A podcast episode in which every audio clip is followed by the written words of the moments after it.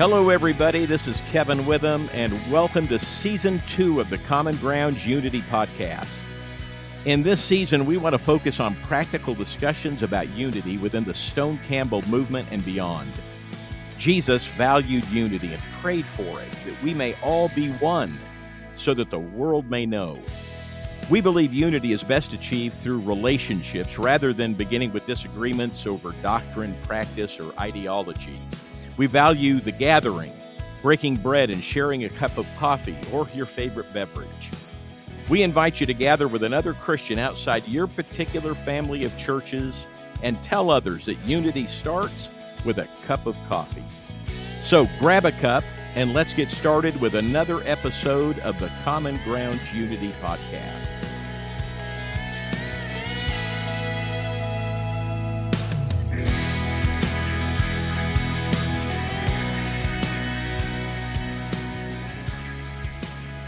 Well, welcome back to the Common Ground Unity podcast. We're so glad to have you join us this week as we continue our discussion with John Mark Hicks, uh, author of In Search for the Pattern My Journey in Interpreting the Bible. And I might say, man, a number of other books as well that you'd be blessed to read. John Mark's also, I mentioned this at the top of our, bro- our podcast last week. Uh, he has a, a blog uh, website johnmarkhicks.com and you can read a lot of articles, blog posts, and uh, uh, things that uh, he's written there. You can also go to Wineskins and get a number of classes that he's taught. On some of the things that we're talking about here, he mentions, you know, looking at the the narrative of Scripture, the the the drama, the story, and he's got a great series on Wineskins on YouTube of the whole theodrama in five acts that you'd be blessed to listen to. So we're glad to have John Mark Hicks back with us to continue this discussion. Uh, Tina, glad to have and be back with you as well, my co-host. Um, how are you doing today? And and after you tell us, why don't you lead us into this broadcast? Yeah, everything is good. Uh, I'm excited for um, this series and to have John Mark back with us, and really hope that our listeners have been blessed and challenged, encouraged by the different um, interviews that we've been able to have. And I encourage them to check out our Facebook page and be sure and give us some uh, feedback. So, as we go into this uh, second podcast with John Mark Hicks, in part four of the book, you write, All this sounds good. I remember saying to myself, but how does it help me address the questions that have occupied the attention of my people? I had been so focused on searching for the pattern and obeying it that I was not immediately apparent how this theological hermeneutic would help me answer the sorts of questions for which my people wanted answers. So let's move from theory, so to speak, into practical application. Well, thank you. It's a joy to be back and grateful for the invitation and for uh, the dialogue last week. And that was very, very helpful to me, at least. Uh, maybe it was to somebody else too. Uh, this is a good question because I think it is really important that, that we not just be theorizing here, that we not just stay in the abstract or in theory, that the whole point of reading the Bible, it seems to me, is to discern the will of God uh, so that we might practice it, so that we might do the will of God. Uh, so, getting to that moment is an important part of the process.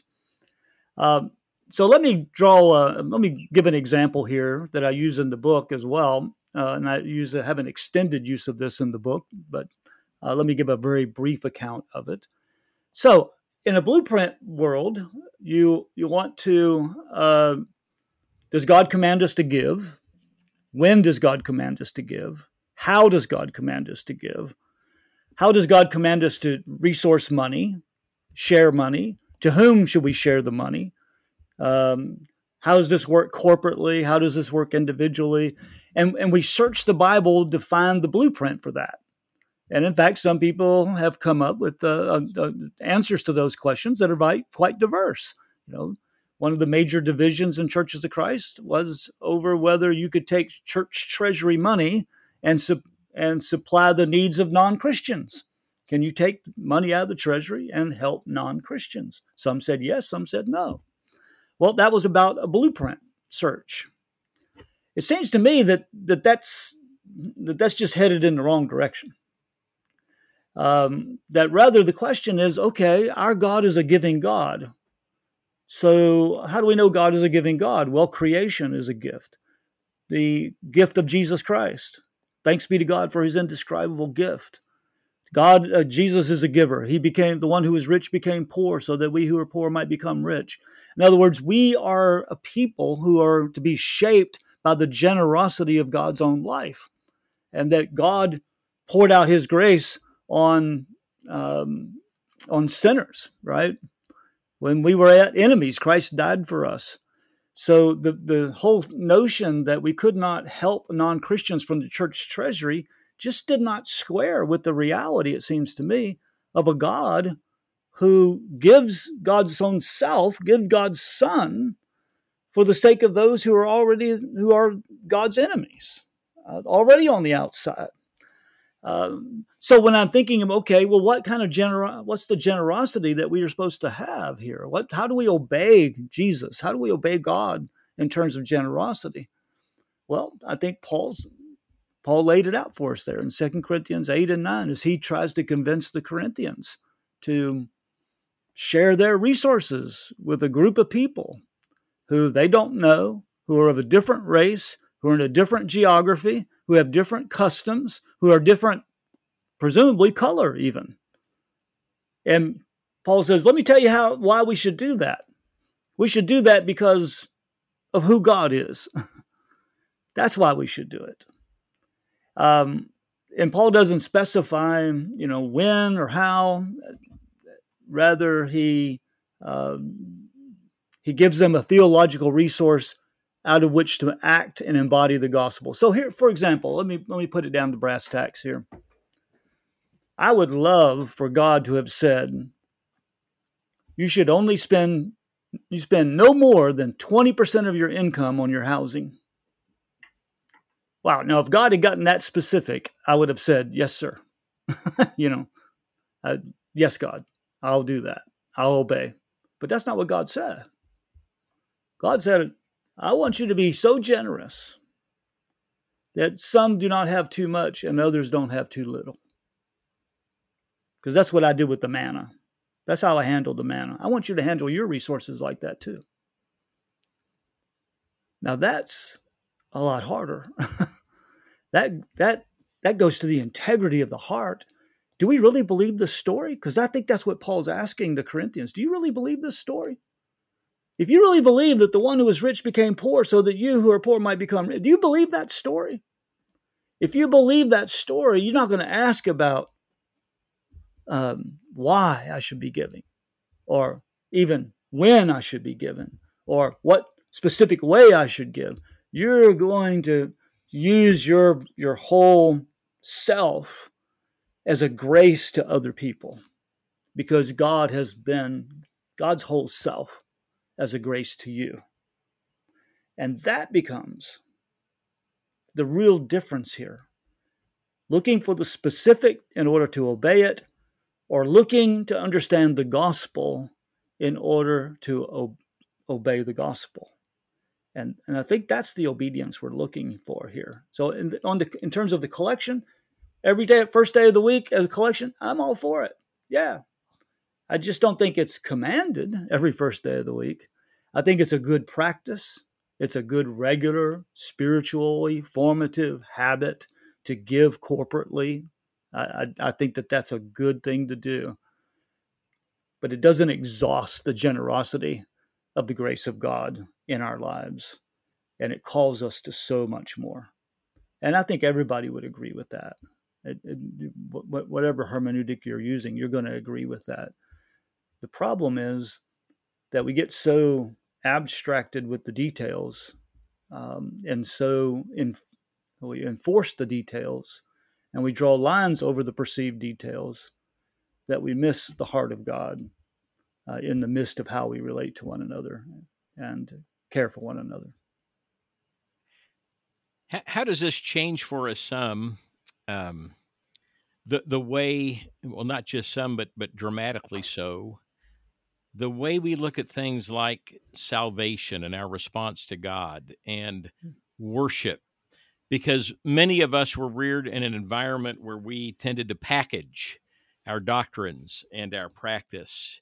Uh, for example, we, we had the five steps of salvation um, faith, repentance, confession, baptism, faithfulness, or other things could have been included in the list depending upon uh, where you grew up. Five acts of worship. Um, for somebody kind of schooled in that and who, who mm. clings to that, how, how does this you really change the way we look at becoming a Christian and worshiping God rather than just having these steps we kind of go through? Uh, that's a good question because it is because it's a real question. Um, uh, because as we think about this pivoting from a blueprint hermeneutic to a theological hermeneutic, um, that's one of the things that concerns us. How am I going to be sure that I'm obeying God now? How can I be sure I'm, I'm saved, right? I need that list. I need the five acts of worship so I can say, okay, done it, done. You know, okay, I got it. I need those five acts of worship so that I can make sure I'm doing this right, right? So it's a it's a very strong sense of security and comfort that comes from uh, having that kind of list. And I understand that. You know, sometimes we need those sorts of lists. Uh, and they're not necessarily a bad list. The problem is that we generated those lists by a particular way of reading the Bible. Those lists aren't in the Bible like that. We generated those lists. We created a list. In one sense, we created a creed. we created a set of things to believe and practice, right? that are not found in the Bible in exactly that way. We had to set the Bible in order, right? We had to take the Bible and put it in its, as one writer said, its proper order. And that's the problem. So, how do we reconceive it then in a theological uh, way? That's why story is so important, narrative is so important. Because what we are invited into is to join the story of God, to participate in the story of God, to become a, a, participant in the story of God. And when we read the story, this is what we see. We see people becoming part of the story like this. They become part of the story by trusting in Christ and repenting of their sins and being baptized. That's how they join the story. It's not about, okay, let's abstract that out and make a list. No, let's let's just become part of the narrative. I'm a person who has repented of my sins and I have I've been baptized into the death and resurrection of Christ. I'm part of the story. And that becomes the focus. And so it's not about do we get all that right? But rather, did I or have I become part of this ongoing work of God in the world which God has invited me into to follow Jesus. And so I follow Jesus. Uh, and I think worship becomes the same sort of thing. Um, because the point is, it seems to me, uh, is about embodying the gospel. So when I think about the assembly, I don't think necessarily in terms of okay, what's the list of things to do in the assembly, or what's the list of things not to do in the assembly? When we, Where's you know what's excluded, what's included? I don't think about it that way. I think about it more in line with how do I embody the gospel when the church assembles? How do we embody the gospel when the church assembles?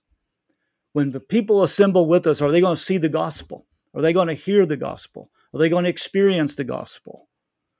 And it's not about rules of some sort of um, uh, generated from a list, an exclusive list in some versions of it uh, other versions of it. It's not necessarily an exclusive list, uh, but it is a necessary list, right? Um, I'm thinking of it more okay, is the gospel proclaimed? Is it embodied? Is it practiced? Is it experienced? And that's how I want to think about regulating the assembly. And I use that word regulate because the principle of the blueprint pattern is God has regulated his worship. God has regulated worship. So we got to find the regulations. We got to find the specifics. We got to find the rules that exclude and include. I don't think that that's how Scripture brings us this worship. It rather calls us to embody Jesus Christ. Um, and so assembly is regulated not by a list of specifics generated by a, a method, but is regulated by the gospel. Do we embody the gospel? Do we experience the gospel? Do we hear the gospel uh, when we assemble? And that becomes a very practical way of thinking. Okay. Now, what that means is we got to know what the gospel is, right? We got to know it well. We got to become, we have to as Paul said in Ephesians chapter 3, we need to read Paul so that we will know or we will understand the mystery of Christ. Because if we don't understand the mystery of Christ, we're going to embody something else. Mm-hmm. If we know the mystery of Christ, then we can embody Christ mm-hmm. in our assemblies and worship with Christ and to Christ and for Christ and, you know, yeah. uh, and be empowered by the Spirit in that. So that that's kind of how I, I think about the you know the list we generate, which can be helpful. They're not necessarily bad, but when they substitute for or they um, uh, subvert the center that we embody Christ, that's when it becomes a problem. Yeah, I really appreciated the um, emphasis, or what maybe it seemed like emphasis to me because that's what God was showing me. But in that it's the it's about the transformation into the story. Can like instead of being able to look at the set of the blueprint or the rules, did we do these things? It's are we are we showing that we're transformed in the likeness of Christ? Mm. And so if we're judging things through that lens instead of did we check everything off the list, which is on one group's list but not another group's list or in one person's list but not everybody's list. So right. I really like the kind of shift in in kind of looking at like how how we know if we're interpreting the Bible in a way that is faithful can be yeah. seen in the transformative power of it through our churches and through ourselves. So that that's was, really. I'm sorry, I interrupted yeah. you. No, that's okay. I was just going to say that was so helpful to me. Well, I, I found your comment really helpful because it reminds us that uh, the goal of reading Scripture and discerning the will of God, the goal is transformation, to become like God, right? To become be conformed to the image of Christ. And so, if we keep the goal in mind when we're reading Scripture, it'll help us major in the majors, right, mm-hmm. uh, and not in the minors. So I think this is part of what Jesus did in reading Scripture. He said, you know, in Matthew chapter twelve, he says, um, if you had known what this meant, if you had really known what this meant, you would not have condemned the innocent. And, and what he was talking about was Hosea 6, verse 6 I desire mercy, not sacrifice. Mm-hmm. Well, if you really had known what that meant, um, that I think that's the call to us.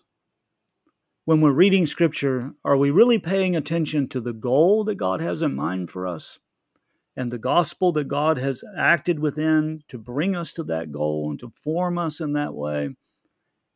Um, are we paying attention to the to the fundamental story and how it shapes us rather than abstracting and creating lists that are not in the Bible they're not in the Bible in that way we create them.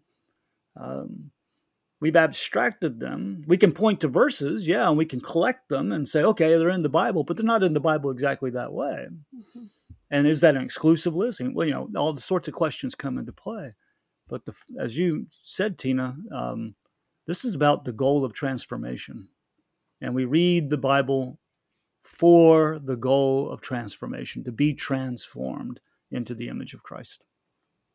John Mark, how do you think that in the Stone Campbell movement, generally speaking, how did we shift from being a people that was focused on unity to to the rigid lines that define who's in and who's out, who's right or who's wrong, um, who's following the list the best, whose list is the best? How did we move away from like the foundational thing of unity and end up with so many divisions that we have now within our unity movement?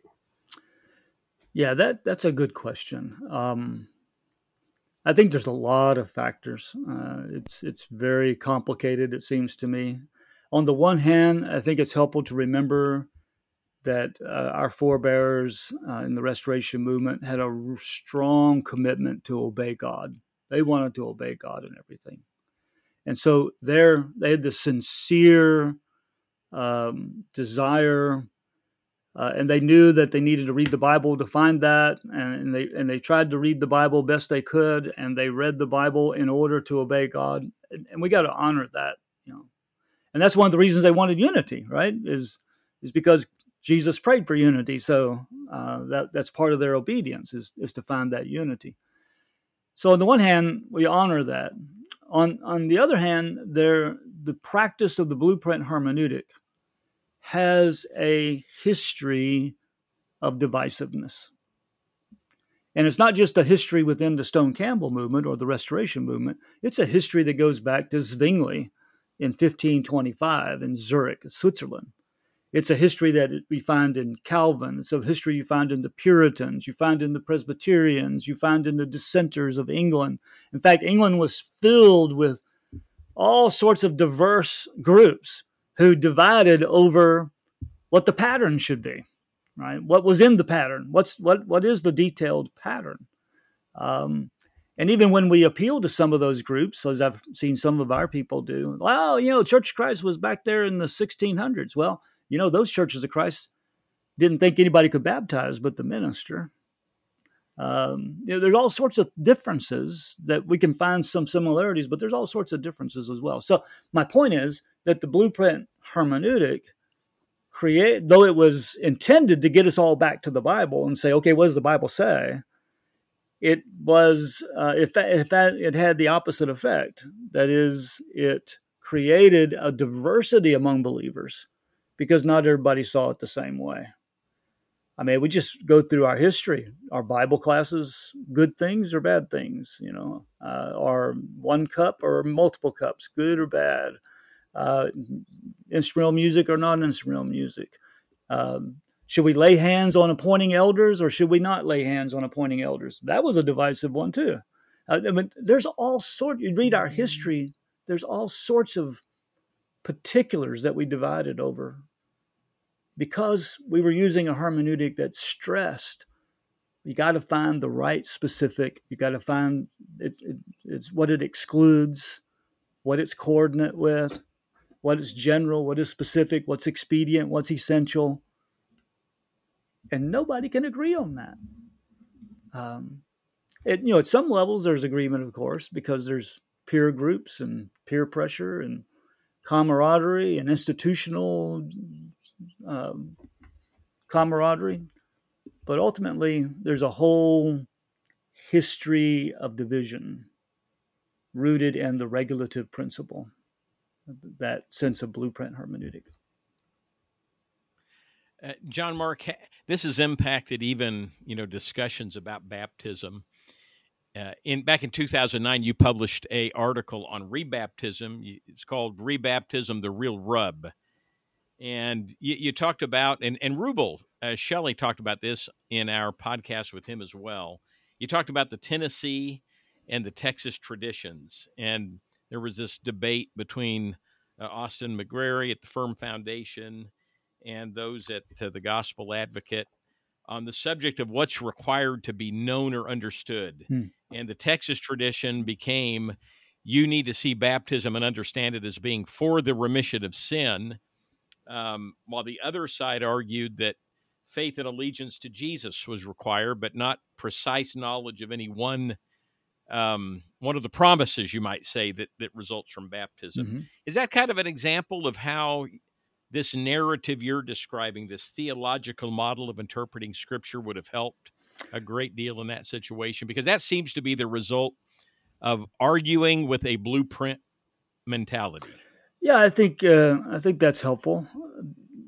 Maybe um, maybe a way of saying it is that when you have as a specific part of the blueprint that you must be immersed, believing in Jesus Christ, repenting of your sins, confessing your sin, and that you must know that baptism is the very moment when you cross the line from lost to saved. And if you don't know that, uh, then it then it doesn't work. It's not effective, right?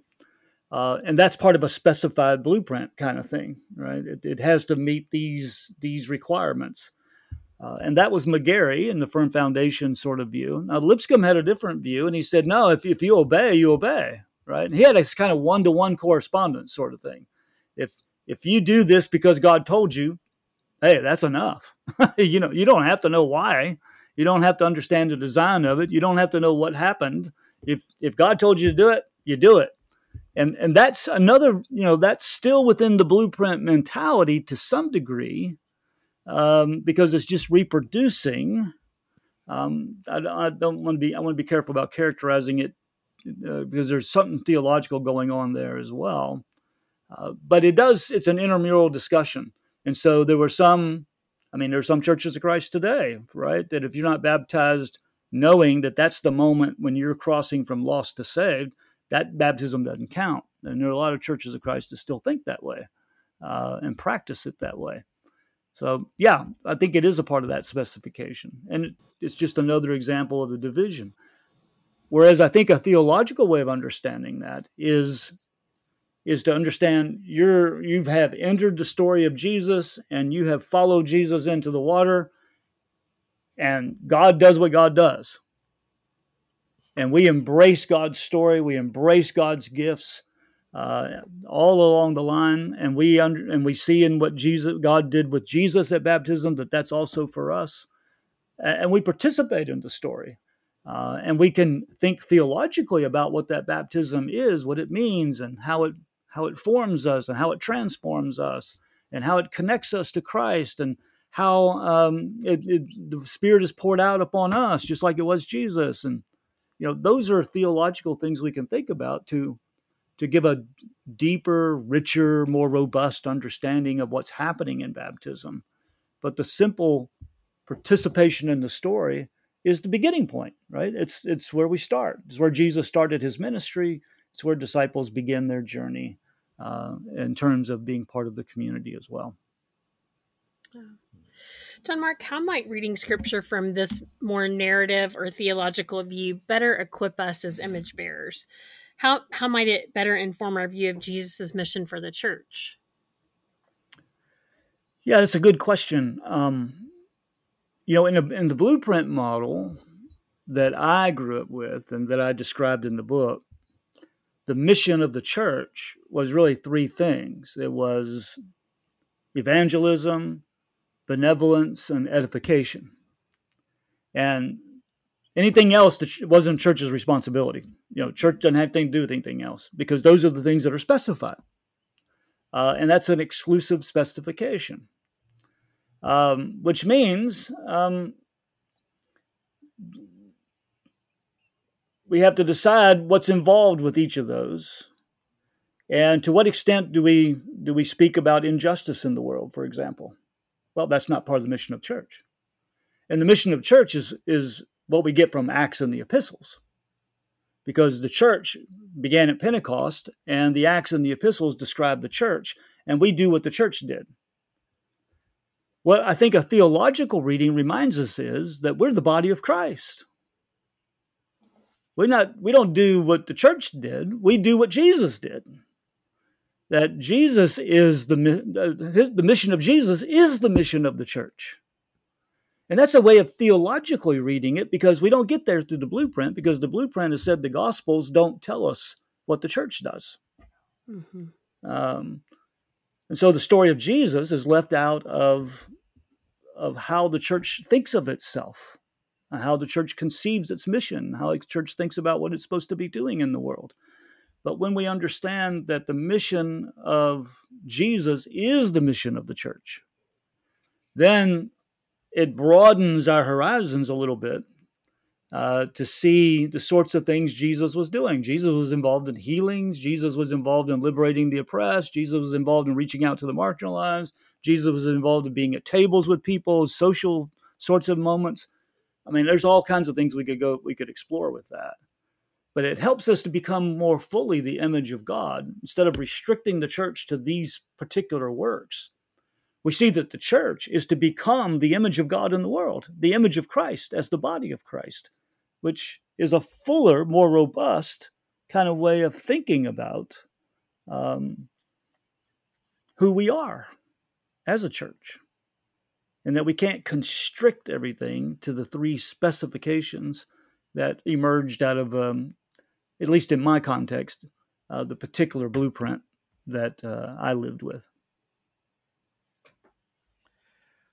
What you just said there was, I think, profound for for many people. But you, you, you don't go you don't go to the epistles and try to replicate what the church did. The mission of the church is to look at Jesus and see what he did. Right, and I think well that ju- that just need, needs to hang there. Go yeah, ahead. I think, and, and Paul does it. This is not to say Jesus versus Paul. Let's let's be clear. I, I, have a little section in the book where I, I want to make that very clear. This is not Jesus versus Paul. This is the Gospels and Paul both pointing us to Jesus. They Yes. both point us to Jesus as the touchstone, as the as the measuring stick, you might say, as the gospel that we are to embody. So it's not Jesus over against Paul. It's rather Jesus is the center, and we learn about Jesus from not only the Gospels but also Paul. Yeah, it's not not the red letter verses are more important than the epistles. It's that the epistles are Right. helping to form us into communities that are living out the life of Jesus and as Exactly. authoritative and and uh, inspired for us. Well, that's yes, good. I think that's correct. Um, John Mark, the time's flown, and and we've so appreciated your being with us. We hope you'll return uh, at some point in the future to have some other conversations about some other things. Um, we hope you've enjoyed the conversation. Yes, I have. Thank you very much. It's it's been a real real blessing to have you. I want to say to our readers, the book again that we've been talking about is Searching for the Pattern: My Journey in Interpreting the Bible. John Mark Hicks is uh, the author and our guest today and last week. If you didn't hear last week's podcast, go back and listen. Um, but you will uh, you'll be blessed by reading the book. I, again, I, I strongly encourage you to go online if you haven't purchased the book and and read it, and you'll know more of what we've been talking about here. Uh, again, there are other resources that John Mark uh, makes available. JohnMarkHicks.com has a lot of those. Um, and he's got about 15 other books. He's got a couple of new books, uh, not brand new, but ones that have recently been released Women Serving God My Journey in Understanding Their Story in the Bible. Um, and Around the Bible in 80 Days, the story of God from creation to new creation. Do you got any other uh, Well- things in the pipeline that you'd like to talk about or talk about these books for just a moment? Well, I, I do have some other things I'm working on, but I think these two books really are follow ups to uh, this book, Searching for the Pattern. I then take the blueprint theological model to talk about women serving God uh, and how do we read scripture um, and thinking about women serving God. And um, then, then 80 Days Around the Bible is, is the big story, it's the big drama of God. Uh, and 80 days is like 500 words a day with a scripture, prayer, and a, a meditation question. Uh, you could take five minutes a day and walk through the whole big story. And that, I think, is our common confession. In fact, I wrote that book to say this is what Christians believe. Mhm. This is not. This is what this is not what a person grow, who grew up in churches of Christ believes. Um, in isolation from others, or what someone in a Baptist church believes in isolation from others. This is the common confession of all believers. And spend 80 days walking through the story and spend 80 days in unity with other believers, basically. Mm, I'll look forward to that. Yeah, it looks like I've got something else for my book list. Absolutely. I will say that the Women Serving God um, was a really uh, excellent read, and I think a great resource for many churches that are struggling with the issue of women's role in the church. And that is something that right now is dividing us. Um, and I think this could really help broaden the conversation in a way that um, that's helpful to the body of Christ. Well, John Mark, what else are you working on right now? Are there other things you want to share with us? Um, Well, you know, I think um, I, I, promised a third volume in you know searching for the pattern, and in Women Serving God, I promised a third volume about leadership, and and uh, that is working on the back uh, burners. Uh, maybe that will be out next year sometime, but uh, still got a little work to do on that one. And, and you're still teaching at Lipscomb University. Or, or, what are you encouraged by and what you see in your students that are coming through the university? Oh, I, yeah, there's a lot to be encouraged about. Um, there's there's passion. There's a passion for people. There's a passion for service. There's a passion for God. I see that in these students. I wish there were more of them, but uh, I see that in the students that I know, and, and they want to serve God. Uh, they're, they're they're struggling with how to find out find a way to do that, whether in traditional church settings or in nonprofit settings or in other sorts of settings or new church plant kind of settings. So there's a struggle to to discover where is God going to plant me so I can grow. Um, but the passion is there. I'm grateful for that. Well, eh, here's here's a question that we often end with in our podcasts with a guest. Um, if if Tina and I were to meet you over on the campus of Lipscomb or there in Nashville somewhere and had a cup of coffee with you, our our motto here is unity begins with a cup of coffee, and by that we mean we're we're encouraging gatherings and groups of people and one to one meetings between sometimes estranged believers, people in a community that. Uh, you know, perhaps are in churches not too far from one another, but they've never gotten to know one another. And, and particularly in, in this stream of churches, the restoration stream, if we were to come to Nashville and have a cup of coffee with you, uh, how do you take this is assuming you drink coffee. I guess I should start saying that, Tina, right? How how do you mm-hmm. take Since your I don't drink coffee. That's right. How do you take your coffee? Uh, I don't drink coffee. Yay, John Mark! oh, I, I, never have never have drank it. Um, but I do drink a nice diet coke or something like that. And be glad to sit down with anyone. We have a nice place over here by Lipscomb called the Well. The profits of the well go to dig wells in Africa, so we go spend money there. Oh, nice. So we can dig wells in Africa. But I buy cokes or hot chocolate so I'll have a hot chocolate and you can have a hot coffee. That'll be fine. Well, we'd, we'd love to buy you a hot chocolate or a Coke to drink yeah, over there. Um, it's so good. To- uh, well, thank you very much. I, I, did want to say, give me a shout out to Rubel since you mentioned him. Rubel has was my teacher at Freed Hardeman.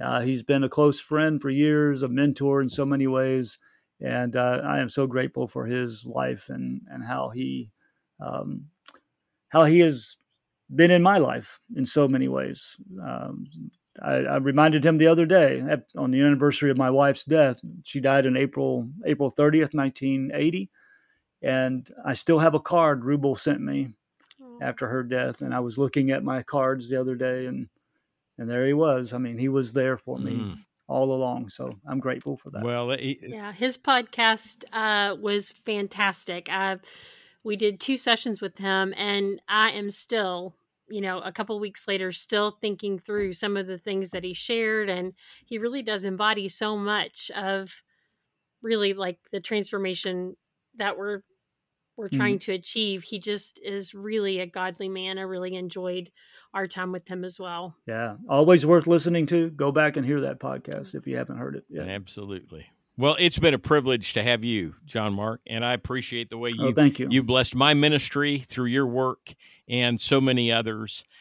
Uh, folks, we encourage you to join us again next week. We've got some more discussion as we continue our series on uh, tearing down and building back up, based in Ecclesiastes 3 and our common theme of unity in the body of Christ. It'll all continue next week. Join us again for another good conversation. Thank you for listening to the Common Grounds Unity podcast. Please check out commongroundsunity.org to learn more about who we are. You can subscribe to the essays, join our Facebook group, or find our YouTube channel. And please check out the Gatherings page where you can connect with other unity minded Christians in your area. If you can't find a gathering in your area, we can help you start one. It's not difficult or time consuming, and we'll help you out along the way.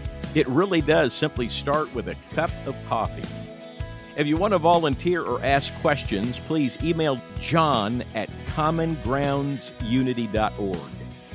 And lastly, we need your help by donating to this ministry of reconciliation. Your donation is tax deductible.